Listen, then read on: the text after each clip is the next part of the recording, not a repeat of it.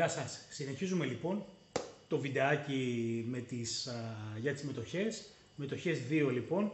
Για όσους έχετε ήδη δει το ένα θα είδατε ότι σταμάτησε λίγο απότομα γιατί είχαμε κάποιο τεχνικό πρόβλημα που το τεχνικό πρόβλημα ήταν ότι μιλούσα εγώ για κάνα 20 λεπτό, 25 λεπτό μετά από εκεί που σταμάτησε και δεν έγραφε η κάμερά μου. Οπότε το ανακάλυψα μετά αυτό και θα συνεχίσουμε τώρα. Έχω προσθέσει μερικά πραγματάκια βέβαια να πούμε εδώ πέρα για να μπορέσουμε να κλείσουμε αυτό το κομμάτι για τις, α, για τις μετοχές. Ε, αφού εξηγήσαμε λίγο έτσι πώς λειτουργούν οι μετοχές, τι είναι, τι σχέση έχουν με τις ανώνυμες εταιρείες κτλ. Ε, καλό είναι εδώ πέρα να απαντήσουμε και σε ένα βασικό ερώτημα στο γιατί να θέλει να αγοράσει κανείς α, μετοχές. Γιατί εγώ ως α, επενδυτής να θέλω να αγοράσω μετοχές.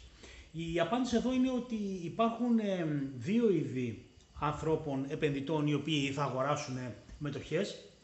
Πρώτα έχουμε αυτούς οι οποίοι κάνουν ε, τις λεγόμενες άμεσες επενδύσεις, ε, που είναι επενδύσεις οι οποίες γίνονται με μακροπρόθεσμο ορίζοντα, Δηλαδή είναι αυτοί οι οποίοι αγοράζουν μετοχές με σκοπό να συμμετέχουν στο, και να αποτελούν συνέτερο με τους υπόλοιπους μετόχους στην α, διοίκηση και στην εξέλιξη μιας συγκεκριμένης εταιρείας. Άρα λοιπόν είναι αυτοί οι οποίοι θέλουν ένα κομμάτι της εταιρείας και συνήθως αυτό θα είναι κάποιο σημαντικό κομμάτι, ένα ξέρω, 5%, 20%, 30%, οτιδήποτε είναι αυτό.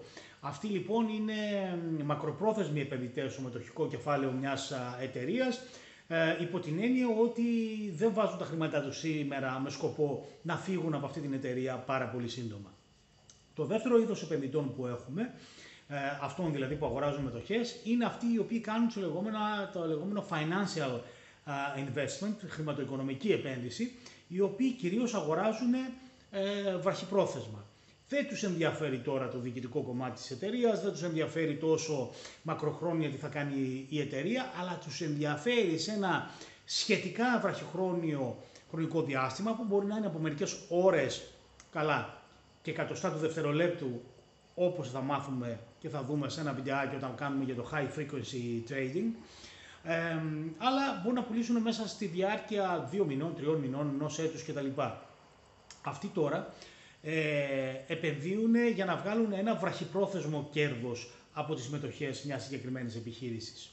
Τώρα, και οι μεν και οι δε, και οι, αυτοί που επενδύουν μακροπρόθεσμα, στρατηγικοί επενδυτές και αυτοί που επενδύουν α, πιο βραχυπρόθεσμα, που κάνουν τις χρηματοοικονομικές επενδύσεις, αντλούν κέρδη από την αγορά μετοχών με δύο τρόπους.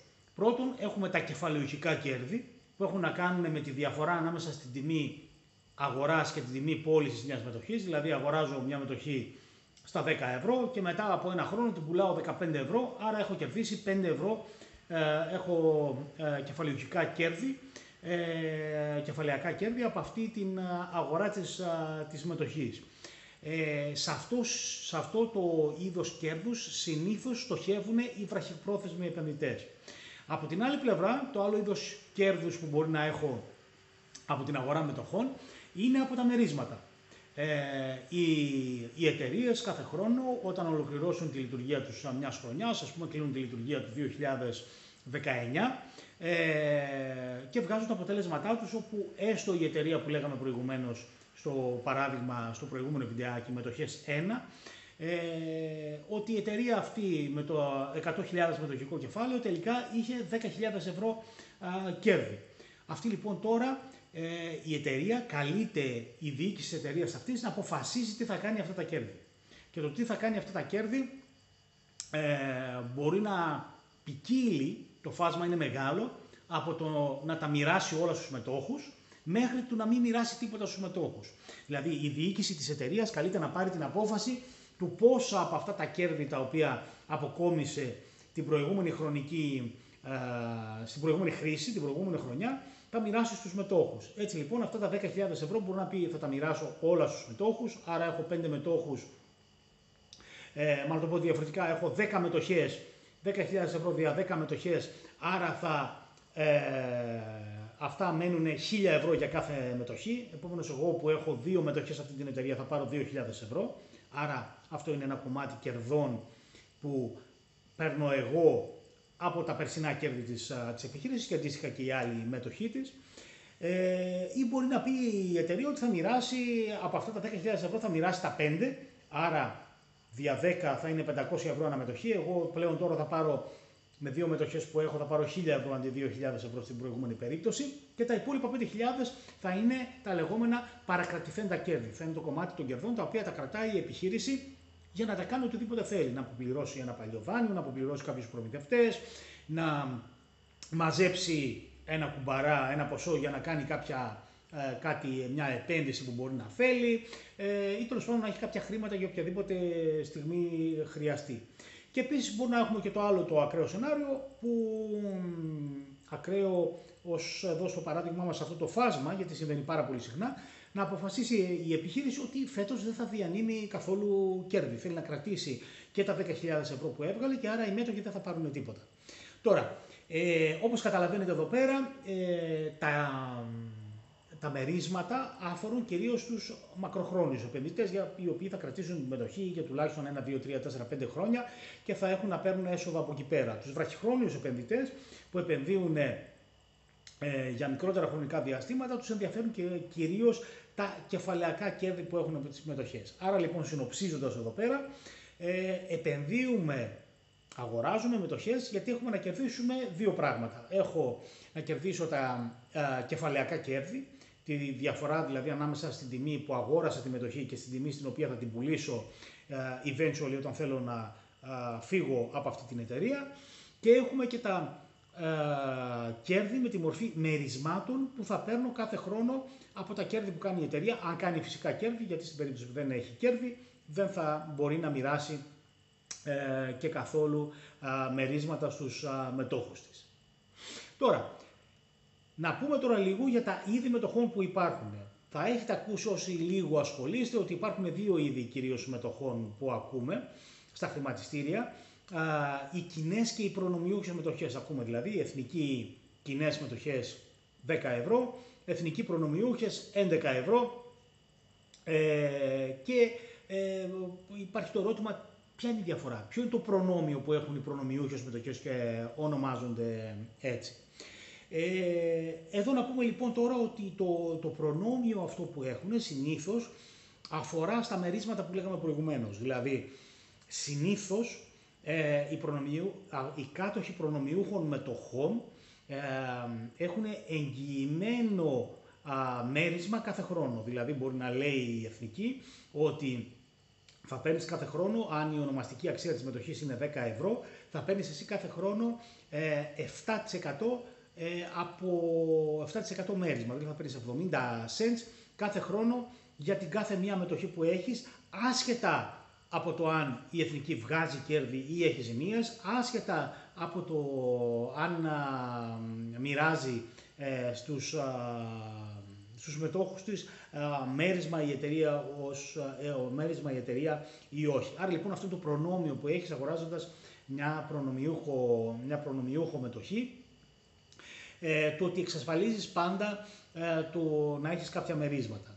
Επίσης ένα άλλο πλεονέκτημα που έχουν είναι ότι σε περίπτωση εκαθάρισης της εταιρείας, δηλαδή ε, η διάλυση της εταιρείας και ε, ας πούμε σε μια περίπτωση χρεοκοπίας και πουλάμε τα περιουσιακά της στοιχεία για να πάνε αυτά στους πιστωτές της εταιρείας. Σε αυτή την περίπτωση τώρα συνήθως οι, οι κάτοχοι προνομιούχων μετοχών προηγούνται από τους κατόχους των, των απλών μετοχών. Δηλαδή θα πληρωθούν όλοι οι πιστωτές με τη σειρά που ισχύει συνήθως σε κάθε χώρα να πληρωθούν. Αν μείνουν χρήματα για τους μετόχους θα πληρωθούν πρώτα οι κάτοχοι προνομιούχων μετοχών και αν μείνουν και επιπλέον χρήματα θα πληρωθούν και οι υπόλοιποι απλοί μέτοχοι Συνήθως δεν μένει για κανένα από αυτούς βέβαια, αλλά τουλάχιστον αυτό, αυτό προβλέπεται.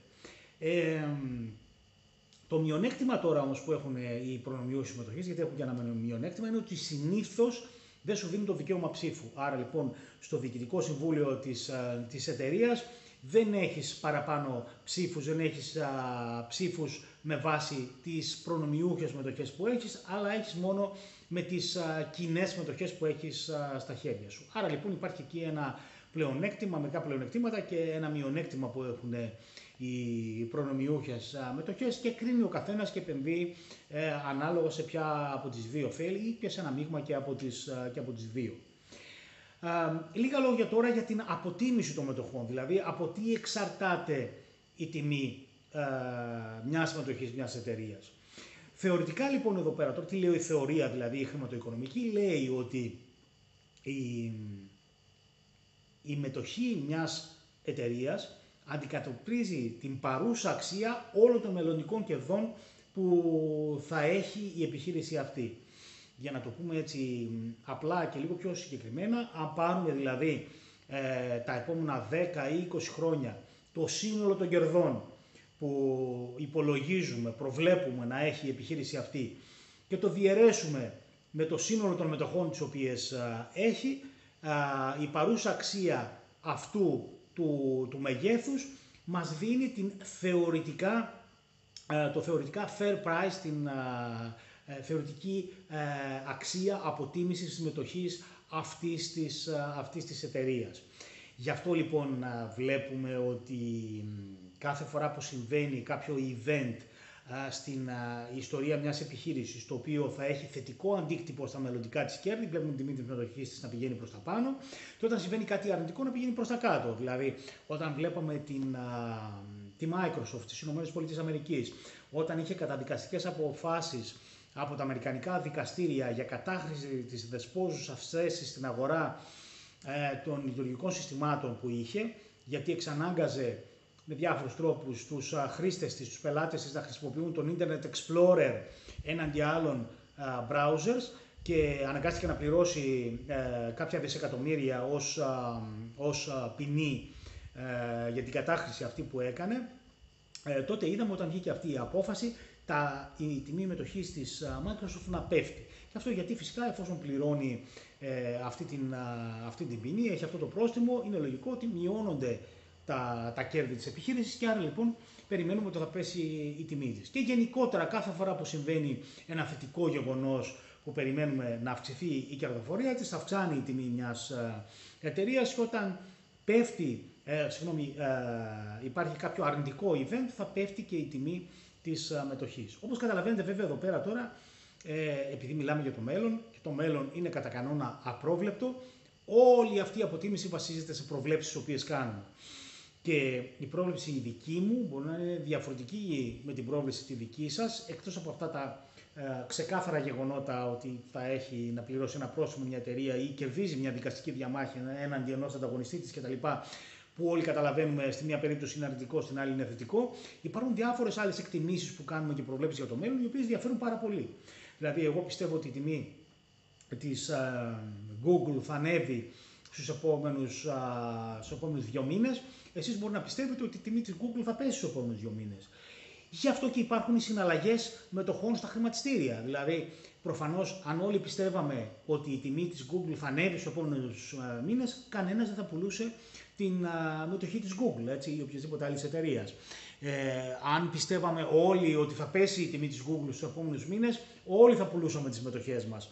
Και δεν θα βρισκόταν κανένας αγοραστής, γιατί, γιατί να θέλει κάποιος να, ε, γιατί να θέλει κάποιος να αγοράσει σήμερα την Google στα 100 δολάρια αναμετοχή ενώ περιμένει ότι θα πέσει η τιμή της στους επόμενους μήνες. Έτσι; Άρα λοιπόν ε, αυτό συμβαίνει στις αγορές γενικότερα τις χρηματοοικονομικές είναι ότι κάθε φορά που έχουμε ένα transaction, μια συναλλαγή, σημαίνει ότι υπάρχουν αντικρουόμενες πεπιθήσεις και αντικρουόμενες προβλέψεις για αυτό το χρηματοοικονομικό εργαλείο στην προκειμένη περίπτωση στις μετοχές.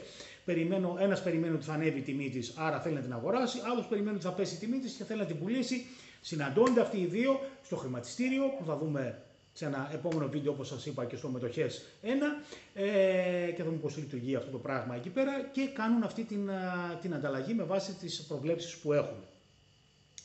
Φυσικά ε, καθημερινά την τιμή της συμμετοχής την κρίνει, πέρα από αυτό που είπαμε το τι θα γίνει με τα μελλοντικά κέρδη, την κρίνει και ε, η προσφορά και η ζήτηση. Δηλαδή τελικά ε, πόσοι, ποιοι είναι οι περισσότεροι εντάξει, σε αγοραστική δύναμη. Αυτοί που πιστεύουν ότι θα ανέβει η τιμή της ή αυτοί που πιστεύουν ότι θα πέσει η, ε, η τιμή της μετοχή.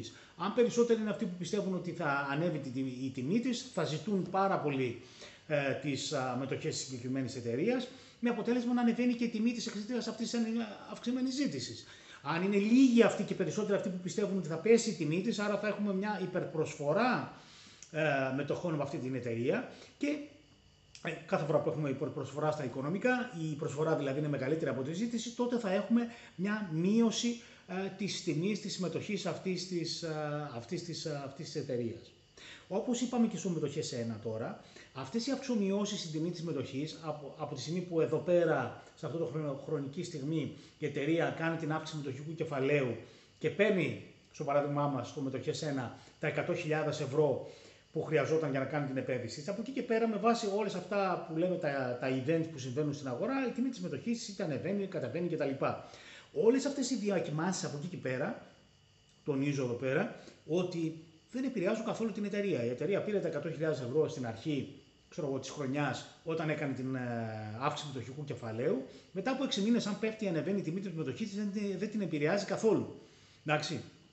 Ε, την επηρεάζει μόνο όταν, αν θέλει να κάνει καινούργια αύξηση μετοχικού κεφαλαίου. Γιατί όπως καταλαβαίνετε, αν αποτιμάται υψηλά η τιμή της μετοχής της, τότε για κάθε καινούργια μετοχή που θα βγάλει στην αγορά θα παίρνει περισσότερα χρήματα. Αν θα να βγάζει χίλιες καινούργιες μετοχές και η τιμή της ε, από 10 δολάρια έχει πάει στα 15, θα πάρει 15.000 ευρώ για αυτές τις χίλιες μετοχές. Αν έχει πάει από τα 10 στα 5 ευρώ, θα πάρει 5.000 ευρώ. Άρα λοιπόν ε, δεν είναι, μόνο το, δεν είναι ουσιαστικά δηλαδή το ποσό το οποίο παίρνει. Αυτό είναι το σημαντικό εδώ πέρα. Είναι το ότι τι πληρώνουν για να αποκτήσουν δικαίωμα ψήφου οι καινούργοι, οι καινούργοι μέτοχοι. Ε, εμείς, ας πούμε, οι παλιοί μέτοχοι πληρώσαμε, στο παράδειγμα μας προηγουμένως, 10.000 ευρώ για κάθε μετοχή και πήραμε ε, για, ε, μία μετοχή με 10.000 ε, ευρώ. Αν τώρα αυξάνεται η τιμή της μετοχής, οι καινούργοι μέτοχοι για να πάρουν μια μετοχή θα πρέπει να πληρώσουν για παράδειγμα 15.000 ευρώ. Έτσι. Άρα αποκτάει δικαίωμα ψήφου ίδιο με μένα κάποιος άλλος, πληρώνοντας 15.000 ευρώ ενώ εγώ πλήρωσα 10. Άρα είναι καλό αυτό για μένα τους παλιούς μετόχους. Για... Αν συμβαίνει το αντίθετο, πέσει η τιμή της μετοχής στα 5.000 ευρώ, κάποιος άλλος αποκτάει τώρα ε, δικαίωμα ψήφου, μία ψήφο, ε, με 5.000 ευρώ, αγοράζοντας την 5.000 ευρώ, ενώ εγώ, εγώ την αγόρασα 10.000 ευρώ. Και ανεξαρτήτως το πόσο έχουμε αγοράσει τη μετοχή και οι δύο, όταν θα γίνει ε, το μοίρασμα των κερδών της εταιρείας και πει η εταιρεία, ξέρω εγώ, μοιράζω ένα χιλιάρικο σε κάθε μέτοχο και αυτός που την αγόρασε 5 χιλιάρικα θα πάρει ένα χιλιάρικο και εγώ που την αγόρασα 10 χιλιάρικα θα πάρω ένα χιλιάρικο και αυτός που την έχει αγοράσει πιθανότητα 15 χιλιάρικα θα πάρει ένα χιλιάρικο. Γι' αυτό λοιπόν λέμε ότι την επιχείρηση την ενδιαφέρει μελλοντικά πώς θα πάει η τιμή της μετοχής της, όταν θα χρειαστεί ή έχει σκοπεύει να κάνει καινούργια ε, αύξηση, ε, καινούργια αύξηση μετοχικού, μετοχικού κεφαλαίου. Ένας άλλος λόγος τώρα ε, που μπαίνει η μετοχή και ενδιαφέρει όχι μόνο γενικότερα τους μετόχους, αλλά ενδιαφέρει τη διοίκηση της επιχείρησης, είναι στις περιπτώσεις που οι διοικήσεις ε, των επιχειρήσεων πληρώνονται σε μετοχές της επιχείρησης ε, είναι ε, τα λεγόμενα αυτά stock options που παίρνουν πολλές φορές ως bonus α, το, το management της επιχείρησης. Αυτό γίνεται, γιατί γίνεται αυτό, γιατί λέμε να πληρώσουμε σε χίλιες μετοχές της εταιρείας ως bonus αν, επιτε, αν επιτευχθούν οι στόχοι της επιχείρησης και δεν λέμε να σου πληρώσουμε 100.000 ε, ευρώ ή δολάρια για παράδειγμα. Αυτό γίνεται για να υπάρχει το λεγόμενο alignment, το συντέριασμα, η ευθυγράμμιση των στόχων ανάμεσα στους μετόχους και ανάμεσα στη διοίκηση της επιχείρησης. Οι δύο αυτές ομάδες είναι διαφορετικές μεταξύ τους και έχουν διαφορετικούς στόχους. Οι μέτοχοι της επιχείρησης έχουν σαν στόχο το κέρδος, να παίρνουν μερίσματα από την εταιρεία και να ανεβαίνει η τιμή της μετοχής της εταιρείας για να έχουν κέρδη από, τα, από τις μετοχές ε, και από, από το κεφάλαιο, αγοράσαν τη μετοχή 10 ευρώ να την πουλήσουν 15 κάποια στιγμή στο μέλλον όποτε θέλουν και να έχουν και κέρδη και από τα μερίσματα τα οποία παίρνουν. Από την άλλη πλευρά όμως η διοίκηση επιχείρησης δεν είναι απαραίτητα και μέτοχοι της επιχείρησης. Μπορεί να, έχουν, να, να μην έχουν καθόλου μετοχέ της εταιρείας, μπορεί να έχουν λίγες, πολλές, αλλά δεν υπάρχει, δεν υπάρχει καμία ανάγκη αυτή εδώ να είναι και μέτοχοι της επιχείρησης. Γι' αυτό και πολλές φορές τα διοικητικά στελέχη έχουν διαφορετικούς στόχους από ό,τι έχουν οι μέτοχοι. Το διοικητικό στέλεχος έχει σαν στόχο να μεγιστοποιήσει τα κέρδη από την καριέρα του. Δηλαδή, ε, ακόμα και αν πεθάνει η συγκεκριμένη επιχείρηση, αν εγώ μπορώ να φανώ ότι είμαι ένας πολύ επιτυχημένος manager και να βρω ε, μια αντίστοιχη δουλειά μετά σε κάποια άλλη επιχείρηση, ε, αυτό είναι καλό για μένα. Εντάξει, δεν είναι απαραίτητα η μεγιστοποίηση της κερδοφορίας των μετόχων το ιδανικό για μένα. Γι' αυτό πολλές φορές οι στόχοι ανάμεσα στις δύο αυτές ομάδες ε, δεν είναι ευθυγραμμισμένοι. Ε, και αυτό ενδιαφέρει τους μετόχους, γι' αυτό και βάζουν πολλές φορές να υπάρχουν τέτοια σχήματα πληρωμών μπόνους στη διοίκηση της επιχείρησης που έχουν να κάνουν με την κερδοφορία της επιχείρησης που ενδιαφέρει τους α, μετόχους και δίνονται αυτά τα bonus σε stock options, δηλαδή σε μετοχές της ίδιας επιχείρησης. Άρα λοιπόν εγώ τώρα ως διοικητικός τέλεχος της επιχείρησης ε, έχω πλέον ένα κοινό στόχο με τους μετόχους της επιχείρησης. Θα κερδίζω περισσότερα όσο επιτυχάνω τους στόχους της επιχείρησης, που θα είναι τώρα η κερδοφορία όσο το δυνατόν περισσότερο της επιχείρησης και με συμφέρει εμένα αυτό πλέον γιατί εγώ θα πληρώνω μπόνους με βάση τις μετοχές, ε, μπόνους με βάση ένα συγκεκριμένο αριθμό μετοχών της, ε, της εταιρείας την οποία διοικώ. Άρα λοιπόν με ενδιαφέρει πάρα πολύ αν η τιμή της είναι στα 10 ευρώ, στα 7 ευρώ ή στα 20 ε, ευρώ κάθε φορά. Θα κλείσουμε εδώ πέρα αυτό το κομμάτι τώρα και το, το μετοχές 2. Θα συνεχίσουμε όπως σας είπα το επόμενο ε, βίντεο θα είναι για το χρηματιστήριο. Στο μεταξύ γράψτε μου σχόλια, ε, απορίες που έχετε σε σχέση με αυτά που είπαμε να σας τα απαντήσω όσο το δυνατόν συντομότερα. Όπως επίσης θέλω να μου γράψετε και ιδέες που έχετε, τις σας ενδιαφέρει να πούμε, κάτι πιο εξειδικευμένο πάνω σε αυτά τα θέματα, να πούμε κάτι πιο γενικό, κάτι τελείως διαφορετικό. Οτιδήποτε ιδέες τέλος πάντων έχετε, όπως και αυτό για τις μετοχές και το χρηματιστήριο ήταν ε, ιδέες των, των, των, θεατών αυτών των βίντεο και των live και αυτών των netcast τώρα. Οπότε οτιδήποτε τέτοιο γράψτε το είτε να σας απαντήσω είτε να το χρησιμοποιήσω σαν ιδέα για ένα μελλοντικό βίντεο. Σας ευχαριστώ πολύ. Ελπίζω να γράφτηκε αυτό το βίντεο, μην έχουμε τα ίδια που είχα με το, με το προηγούμενο βίντεο και μιλάω ε, άσκοπα μόνος μου τόση ώρα. Ε, και θα τα πούμε στο επόμενο βίντεο. Γεια σας!